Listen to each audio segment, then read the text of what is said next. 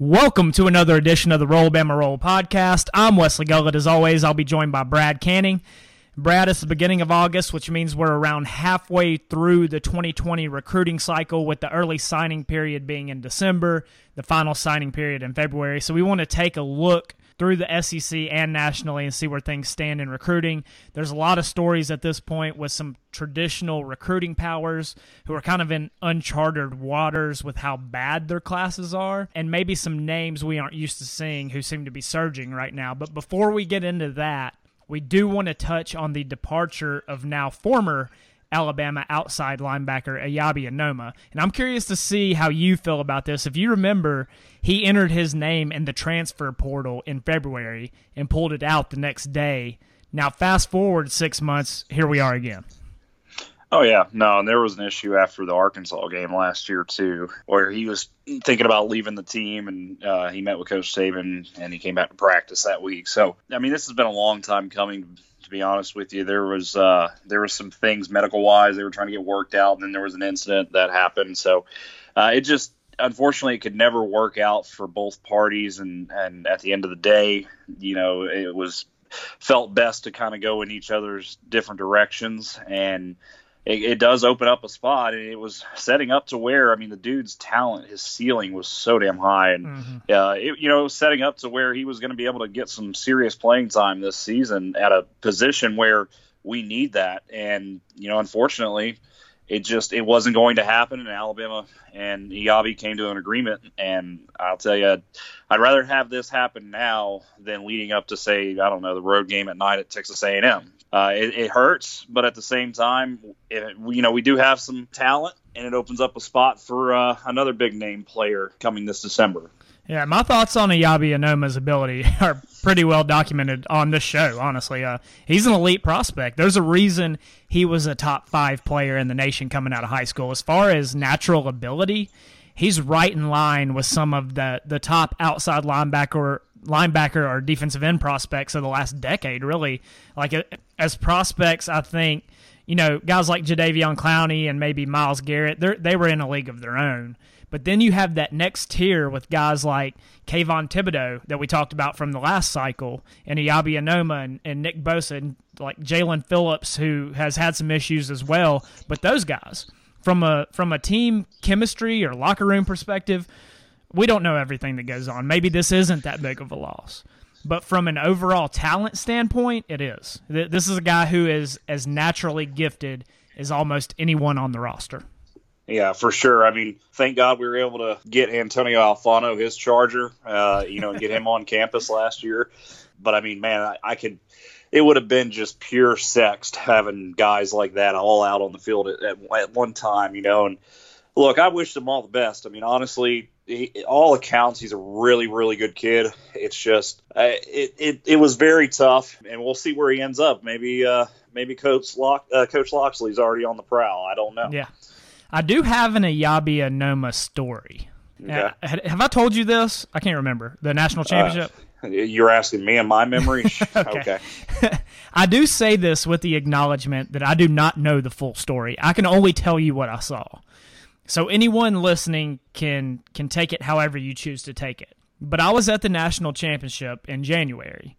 I sat in the first row on the 50 yard line directly behind Alabama's bench. So I'm, I'm literally 10, 15 feet away from the players. In the second half, when it was becoming pretty apparent there was, there was no coming back for Alabama, I can't remember who called the timeout or if it was a TV timeout, but the players came to the sideline and there were several different huddles. Well, all of a sudden, I see someone walking off kind of on their own uh, away from any of the huddles, and it was Eyabi Anoma. Brad, it's really hard to put this into words, like kind of what I saw, but he was having a total meltdown.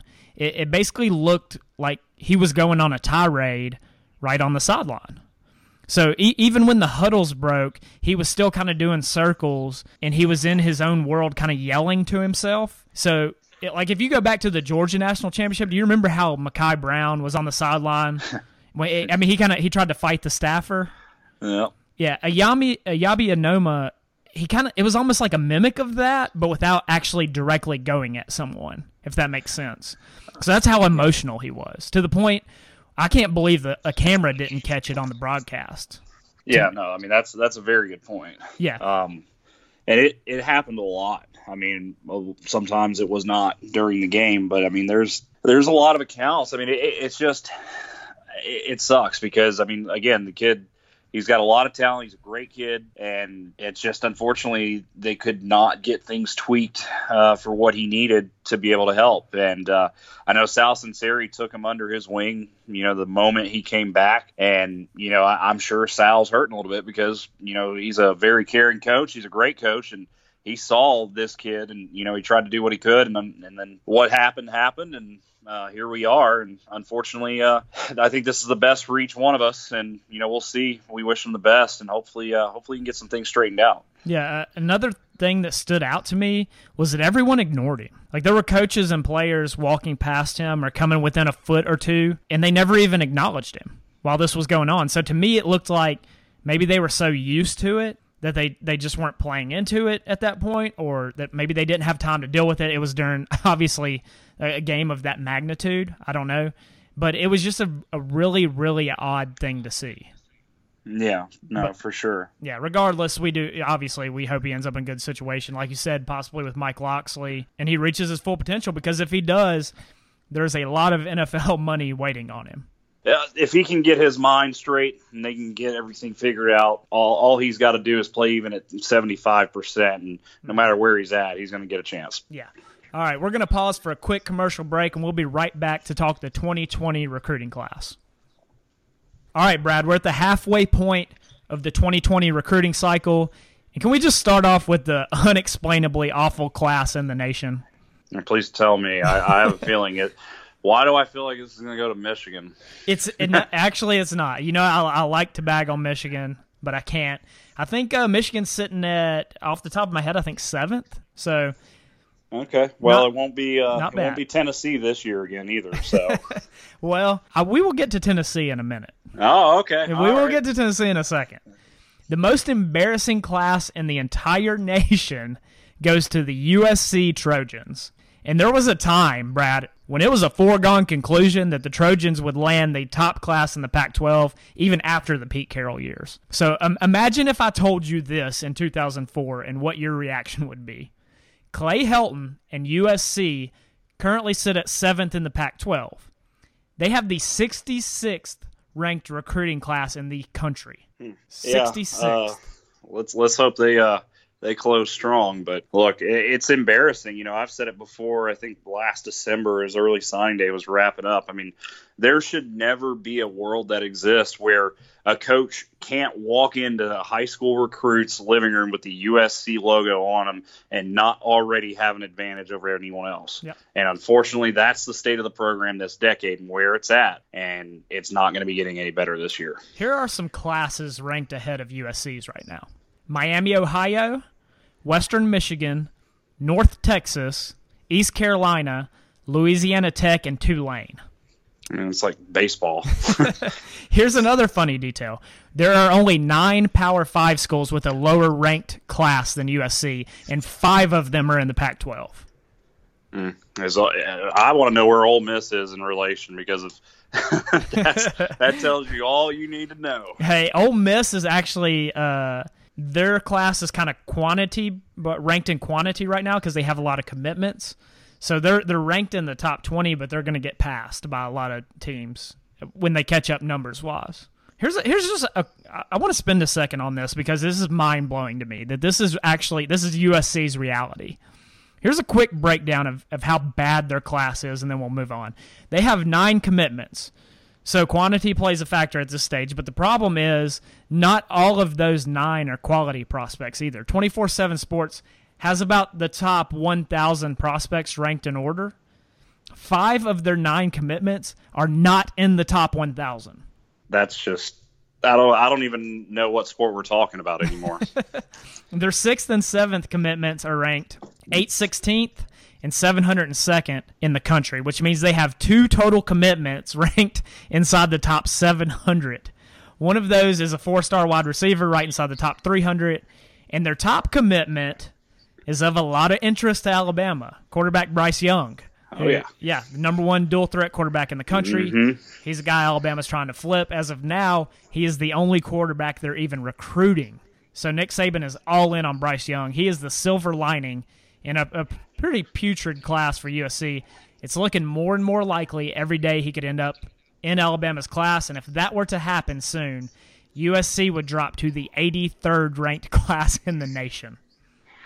That's that's just incredible. I mean, we we focus on the attendance aspect of college football and you know what can we do to get that better that you know the game needs attendance numbers back up no what the game needs is the true blue bloods of college football back i mean you think about nebraska's you think about usc's miami's you know all these teams of old and how long it's been it, it, it's unreal to see what they were and what they are and continue to be i never in my life i mean that'd be USC on the level they were at in the early 2000s is the esteem that Alabama has had this decade too. I mean, it's just yeah. It's been one hell of a damn turnaround. I remember I, I, remember coming home. I can't remember who Alabama was playing. I was I was driving home. They had just lost to like Mississippi State or somebody like that, and we stopped in Birmingham to eat afterwards. And USC had just got uh, upset by I can't I, I can't remember who it was Oregon State or Washington somebody somebody that was not supposed to beat them beat them and it was just such a major story and everybody rushed the field and it, it, was just like this unbelievable scene of we can't we can't believe that USC just lost. And I remember thinking I wish Alabama was like that. I wish that every time that Alabama lost it was that big of a deal. Yeah. And here we are. Yep. Yeah I think that was when they were going on uh they were 20 some odd wins straight. Mm-hmm. When that happened. Yeah. Yeah, it's it's unreal, but I mean, look, you give it enough time, uh, nature's going to have its way and they'll find their way back, but I, I didn't understand the Clay Helton hire from the beginning. And yeah, I, I, really don't. I really don't think uh, if they want to put all their chips in the bag to Urban Meyer, that's fine. I don't see that happening. The only thing I think he'll ever consider is Notre Dame. But I just have this feeling with the whole athletic director uh, issue they've had there and the president of the university issue, I still feel like when they fire Clay Helton this year, because I'll go ahead and just say it's barring a miracle of God, it's going to happen. Yeah, he's um, out. He's gone. I, I just I, I have this weird feeling they're going to keep going back to this Pete Carroll tree and they're going to keep doing what happened after Tom Osborne left Nebraska. You know, it's just, I don't know. We'll see. Uh, it, they're probably going to be their own worst enemy. And I mean, look, it's going to only benefit Alabama right now. Yeah, you'd think that they would have their pick of almost almost whoever they wanted. I mean, if I if I'm a coach, if I'm one of the better coaches in the country, and USC comes calling, that's like golden opportunity. Yeah, I mean, you get that brand, and you can be that coach to get that brand back. Mm-hmm. I mean, that alone is going to give you every bit of ten years of resume right there. So I also feel um, like if you if you can't win at USC, you cannot win anywhere. With how bad yeah. that conference is, and just the monopoly that you can have almost on that entire side of the map. Yeah, and no, there's no other competition in football in the state.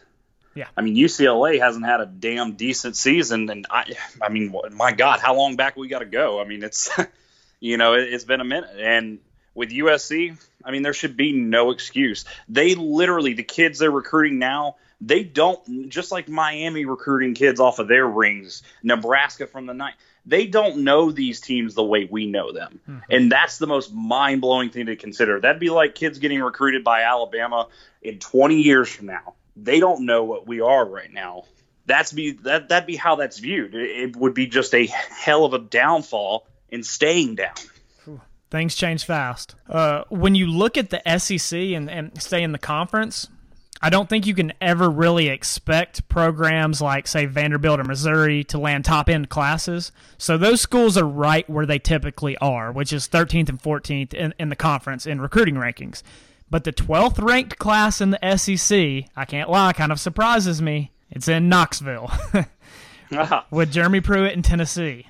Tennessee is ranked 31st nationally, and this is not a situation where the numbers are low with commitments. So teams with more overall commitments, you know, and a lower quality of overall players are ahead of them. Their average star rating per player right now is 10th in the conference, behind Kentucky. Well, we got to look at where the road traveled by Tennessee right now. So, yeah. you know, this this is still positive numbers for Tennessee fans this decade. So. Look, Kentucky's average committed player is ranked higher than Tennessee. So they have 12 Tennessee has 12 commitments. 6 of those are outside of the top 650 players in the country. Now, let me ask you this.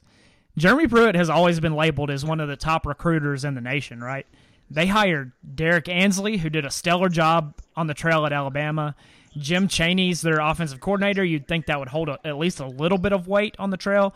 Tee Martin has been considered a top recruiter as a position coach. Tracy Rocker has traditionally been successful recruiting.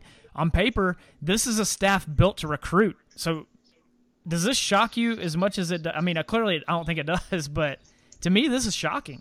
Nah, not yet. Really? I mean, yeah, I, I, would say if this staff can kind of largely in part stay together for another year, that'd be different. Mm-hmm. Because. I think if they can gel and they can work, it'll it'll it'll provide results. It's not like they're not still getting decent players for them compared to who they have been getting the last few years or missing out on. We'll see how they close, but I mean, yeah, for Tennessee and, and that those names, but I mean, look what they're having to sell. Yeah. You want to go sell ice to Eskimos? Like, I mean, because this is what they're dealing with. Uh, uh, it is worth noting Tennessee finished strong in the 2019 cycle.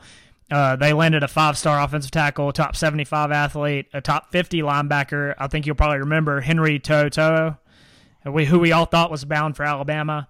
Uh, they pulled all three of those really close to signing day, so there's a lot of time for them to make up ground. But right now, this is not an impressive class. No, no, not at all. I mean, uh, but again, I mean, we'll see how they close because I could definitely see it maybe being somewhat similar as last year, but we'll find out. Uh, we we are just over here waiting for this LSU drop. So yeah, and that could happen. Honestly, uh, I think my surprisingly good class. There's there was only one that stood out to me both nationally and in the SEC is Kentucky. Like I mentioned, now Kentucky right now has the 24th ranked class in the country. They're 10th in the SEC. That probably doesn't sound that great. It just kind of sounds okay, not really worth mentioning.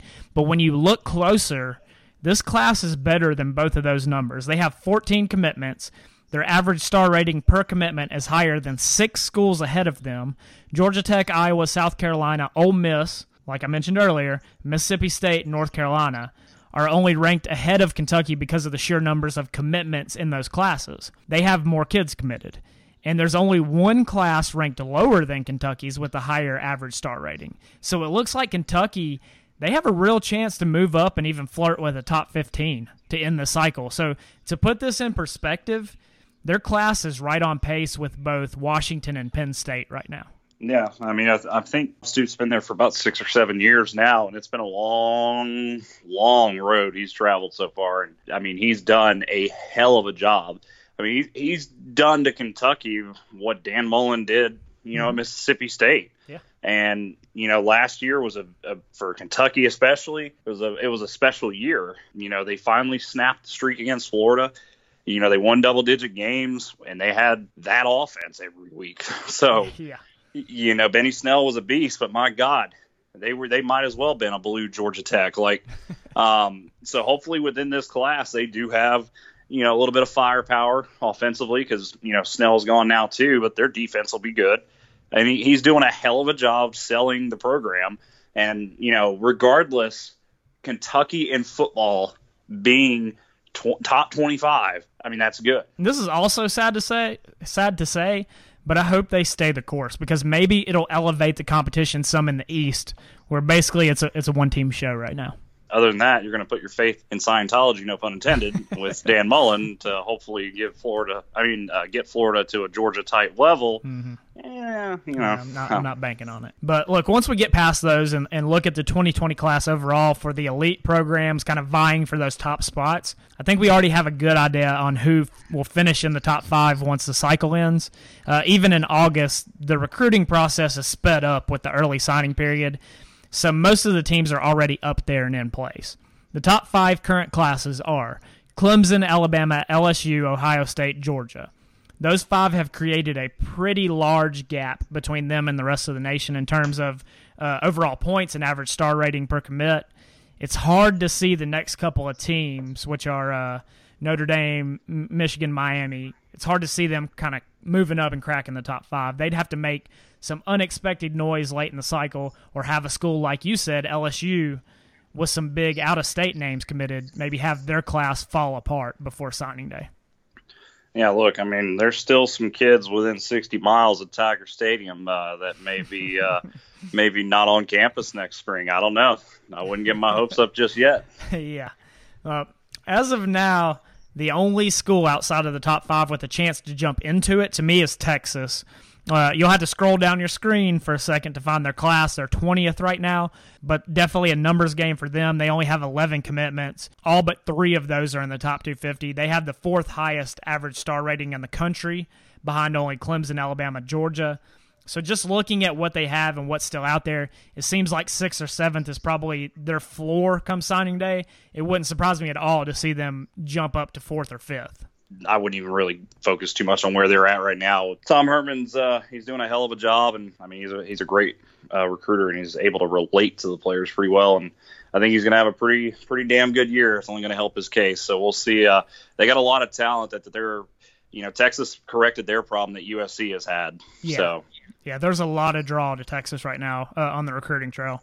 But finally, and we'll wrap this up, it, seemed like a foregone conclusion that Clemson would finish with the top class in the country for a while now. We've brought that up a lot, uh, and that still may be the case. But Alabama's kind of right on their heels now. We've already uh, we've already started forcing uh, three and four stars out, you know. So, hey man, you got to make room for that new inventory. Yeah, we we do know that we'll see at least one more decommitment too, presumably with uh, Javier Morton and the projected DBs to replace him are ranked higher than him. But in order to finish higher than Clemson, there we need a lot to fall into place. Nick Saban has to finish with some pretty big fish, and uh, I think what he'll have to do in, in order to pass Clemson is one flip Bryce Young from USC. Uh, Very likely.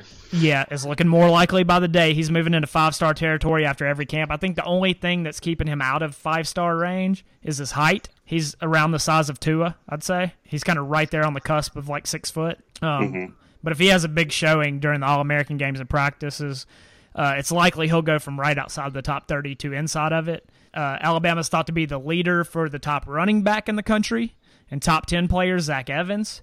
They would need to land him. They're also in it for the top two tight ends in the country, who are both top 15 players, Arik Gilbert and Darnell Washington. They have to land one of those two. Uh, they need to make all three of those things happen to have a shot.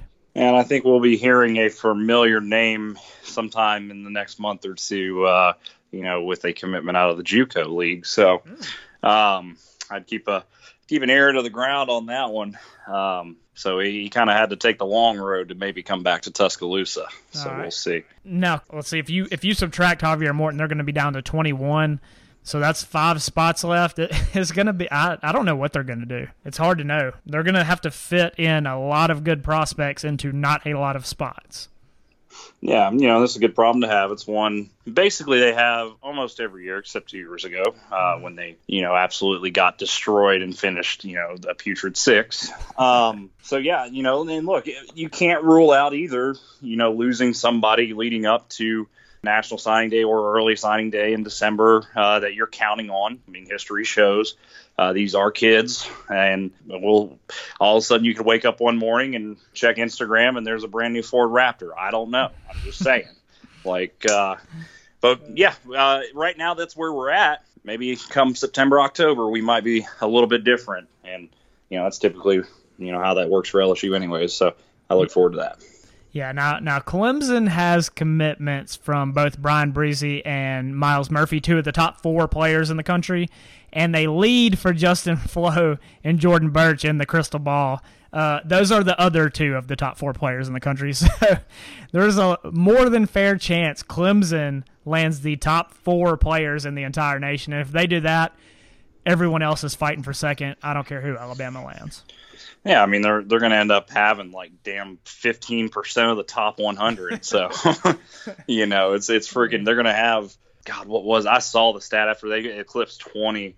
Uh, I had saw the stat they had. Uh, I think it was like 13 of the of their 20 was in the top three or four of their position groups. Like it's just it was ridiculous. Man, he is recruiting at a an incredible rate right now.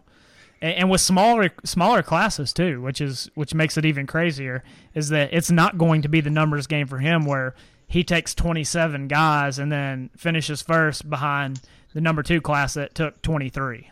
Yeah. You know, he's the class taking 23 or 22 and finishing ahead of the ones taking more than them.